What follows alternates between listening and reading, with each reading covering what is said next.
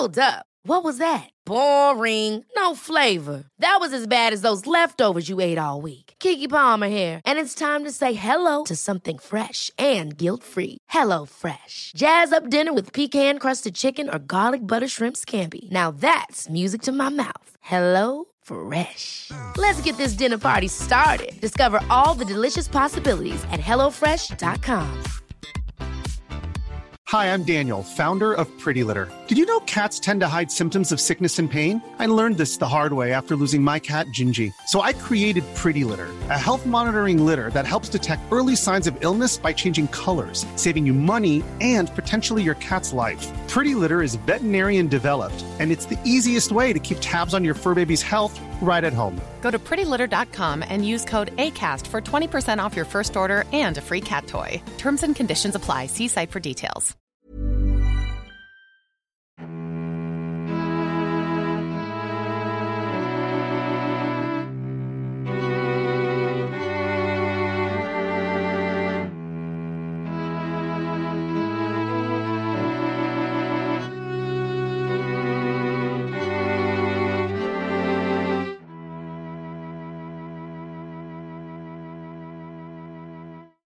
Hello, and welcome to TLS Voices, an occasional series of readings brought to you by the Times Literary Supplement. I'm Michael Caines. The inspiration for this episode of TLS Voices is not a poet, or a novelist, or a dramatist, or any other kind of creative writer, but a publisher, Jacob Tonson. A Londoner born around 1655, Tonson emerged in the late 1670s as an independent bookseller of unusual shrewdness. He wisely made himself John Dryden's exclusive publisher, buying up the rights in the Poet Laureate's previously published works. He also bought the rights to Paradise Lost and brought out a grand, much improved edition of Milton's epic in 1688. It was innovatively illustrated and boasted an endorsement by Dryden claiming that Milton was the great vernacular poet. That word vernacular is significant because while Tonson's prestige rested partly on his commitment to publishing the classics, including a particularly extravagant edition of the works of Julius Caesar, he recognized that England had its classics too. Milton was one of them, Dryden would become one, and in 1709 Tonson published a seminal edition of Shakespeare edited by the playwright Nicholas Rowe. Tonson wasn't necessarily first to publish those writers, although he could make such claims, but once he'd adopted them, he treated their works boldly, with the care and respect due to the classics. Tonson had been one of the first publishers to see the potential of advertising in newspapers, and he and Dryden had devised a modern kind of anthology in the form of a series of poetic miscellanies that would eventually include the first published work by the young Alexander Pope. Later, Tonson could proudly write that never anyone, in my opinion, had so fine and just notions as him. He has no equal or any pen near his. This from the man who published, besides Milton and Dryden, Aphra Behn, the Earl of Rochester, and William Congreve. Tonson's nephew, another Jacob, and his nephew's sons ably kept the business going long into the 18th century, publishing several more Shakespeare editions, including Pope's and Samuel Johnson's.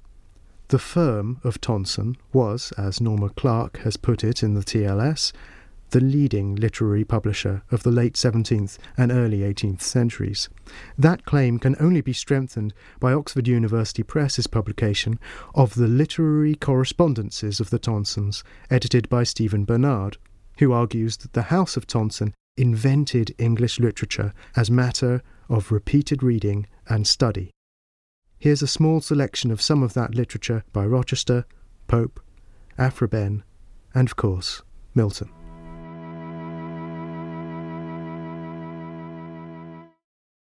Alexander Pope to a young lady on her leaving the town after the coronation. As some fond virgin, whom her mother's care drags from the town to wholesome country air, just when she learns to roll a melting eye, and hear a spark, yet think no danger nigh, from the dear man unwilling she must sever, yet takes one kiss before she parts for ever, Thus from the world fair Zephalinda flew, saw others happy, and with sighs withdrew. Not that their pleasures caused her discontent, she sighed not that they stayed, but that she went. She went to plain work and to purling brooks, old-fashioned halls, dull aunts and croaking rooks. She went from opera, park, assembly, play, to morning walks and prayers three hours a day, to part her time twixt reading and bohea, to muse and spill her solitary tea, or o'er cold coffee trifle with the spoon, count the slow clock and dine exact at noon divert her eyes with pictures in the fire, hum half a tune, tell stories to the squire. Up to her godly garret after seven, there starve and pray, for that's the way to heaven. Some squire, perhaps, you take delight to rack, whose game is whisk, whose treat a toast in sack, who visits with a gun, presents you birds, then gives a smacking buss and cries, No words! Or with his hound comes hollowing from the stable, makes love with nods and knees beneath a table, whose laughs are hearty, though his jests are coarse, and loves you best of all things, but his horse.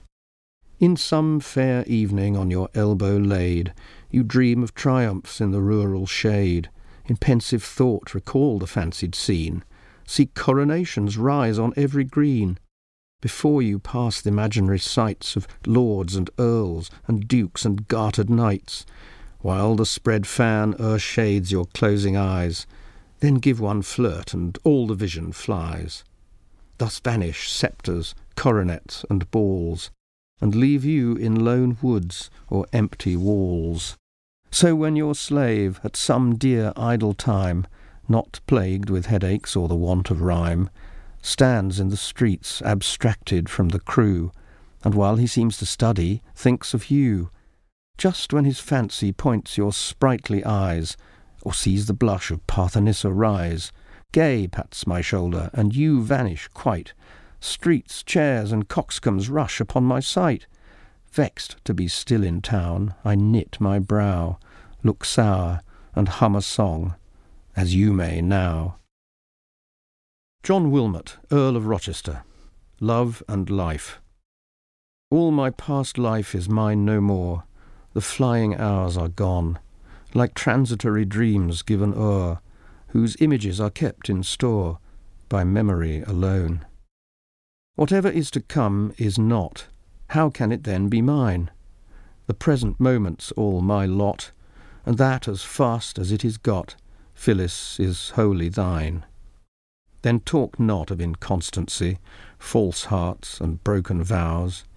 If I, my miracle, can be this livelong minute true to thee, 'tis all that heaven allows. A song of a young lady to her ancient lover. Ancient person, for whom I all the flattering youth defy, long be it ere thou grow old, aching, shaking, crazy, cold but still continue as thou art, ancient person of my heart. On thy withered lips and dry, which like barren furrows lie, brooding kisses I will pour, shall thy youthful heat restore. Such kind showers in autumn fall, and a second spring recall. Nor from thee will ever part, ancient person of my heart. Thy nobler part, which but to name in our sex would be counted shame, by age's frozen grasp possessed, from his ice shall be released, and soothed by my reviving hand, in former warmth and vigour stand. All a lover's wish can reach, for thy joy my love shall teach, and for thy pleasure shall improve all that art can add to love. Yet still I love thee without art, ancient person of my heart. Aphra Behn, Love's Witness. Slight, unpremeditated words are borne by every common wind into the air, carelessly uttered, die as soon as born, and in one instant give both hope and fear, breathing all contraries with the same wind, according to the caprice of the mind. But doux are constant witnesses, substantial records to eternity, just evidences who the truth confess on which the lover safely may rely, their serious thoughts digested and resolved, and last, when words are into clouds devolved. Epitaph on the tombstone of a child, the last of seven that died before. This little, silent, gloomy monument contains all that was sweet and innocent. The softest prattler that e'er found a tongue, his voice was music and his words a song, which now each listening angel smiling hears, such pretty harmonies compose the spheres. Wanton as unfledged cupids ere their charms, has learned the little arts of doing harms. Fair as young cherubims, as soft and kind, and though translated could not be refined, the seventh dear pledge the nuptial joys had given, toiled here on earth, retired to rest in heaven, where they the shining host of angels fill, spread their gay wings before the throne, and smile. John Milton, an extract from Paradise Lost, Book 9. For now, and since first break of dawn, the fiend, mere serpent in appearance, forth was come, and on his quest where likeliest he might find the only two of mankind, but in them the whole included race, his purposed prey. In bower and field he sought, where any tuft of grove or garden plot more pleasant lay, the tendance or plantation for delight, by fountain or by shady rivulet he sought them both, but wished his hap might find Eve separate. He wished, but not with hope of what so seldom chanced. When to his wish, beyond his hope, Eve separate he spies. Veiled in a cloud of fragrance where she stood half spied, so thick the roses bushing round about her glowed, oft stooping to support each flower of slender stalk, whose head, though gay carnation, purple, azure, or specked with gold, hung drooping unsustained. Them she upstays gently with myrtle band, mindless the while herself, though fairest, unsupported flower, from her best prop so far, and storm so nigh. Nearer he drew, and many a walk traversed of stateliest covert, cedar, pine, or palm. Then, voluble and bold, now hid, now seen, among thick woven arborets and flowers embordered on each bank, the hand of Eve. Spot more delicious than those gardens feigned, or of revived Adonis, or renowned Alcinous, host of old Laertes' son, or that not mystic, where the sapient king held dalliance with his fair Egyptian spouse. Much he the place admired, the person more. As one who long in populous city pent, where houses thick and sewers annoy the air, forth issuing on a summer's morn to breathe among the pleasant villages and farms adjoined, from each thing met conceives delight. The smell of grain, or tedded grass, or kine, or dairy, each rural sight, each rural sound. If chance with nymph like step fair virgin pass, what pleasing seems for her now pleases more, she most, and in her look sums all delight. Such pleasure took the serpent to behold this flowery plot, the sweet recess of Eve, thus early, thus alone, her heavenly form, angelic but more soft and feminine, her graceful innocence, her every air of gesture or lest action, overawed his malice, and with rapine sweet bereaved his fierceness of the fierce intent it brought. That space, the evil one abstracted stood from his own evil, and for the time remained stupidly good, of enmity disarmed, of guile, of hate, of envy, of revenge. But the hot hell that always in him burns, though in mid heaven, soon ended his delight, and tortures him now more, the more he sees of pleasure not for him ordained.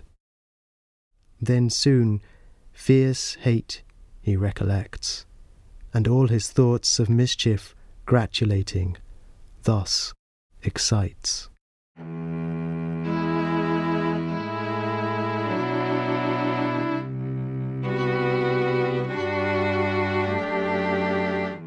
Find out more about the Tonsons in this week's TLS, which also includes Charles Bukowski on strategic writing, Joyce Carol Oates' childhood secrets, looking afresh at the French resistance, John Buchan as journalist, the influential Bruegel clan, what it means to be a redhead, and much more.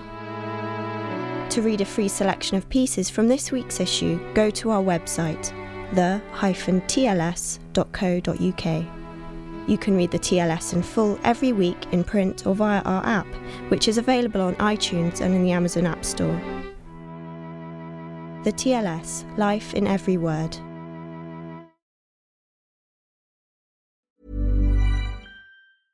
Ever catch yourself eating the same flavorless dinner three days in a row? Dreaming of something better? Well, HelloFresh is your guilt free dream come true, baby. It's me, Keke Palmer. Let's wake up those taste buds with hot, juicy pecan crusted chicken or garlic butter shrimp scampi. Mm. Hello Fresh. Stop dreaming of all the delicious possibilities and dig in at HelloFresh.com. Let's get this dinner party started. Even when we're on a budget, we still deserve nice things. Quince is a place to scoop up stunning high end goods for 50 to 80% less than similar brands. They have buttery soft cashmere sweaters starting at $50, luxurious Italian leather bags, and so much more. Plus, Quince only works with factories that use safe, ethical, and responsible manufacturing. Get the high-end goods you'll love without the high price tag with Quince. Go to quince.com/style for free shipping and 365-day returns.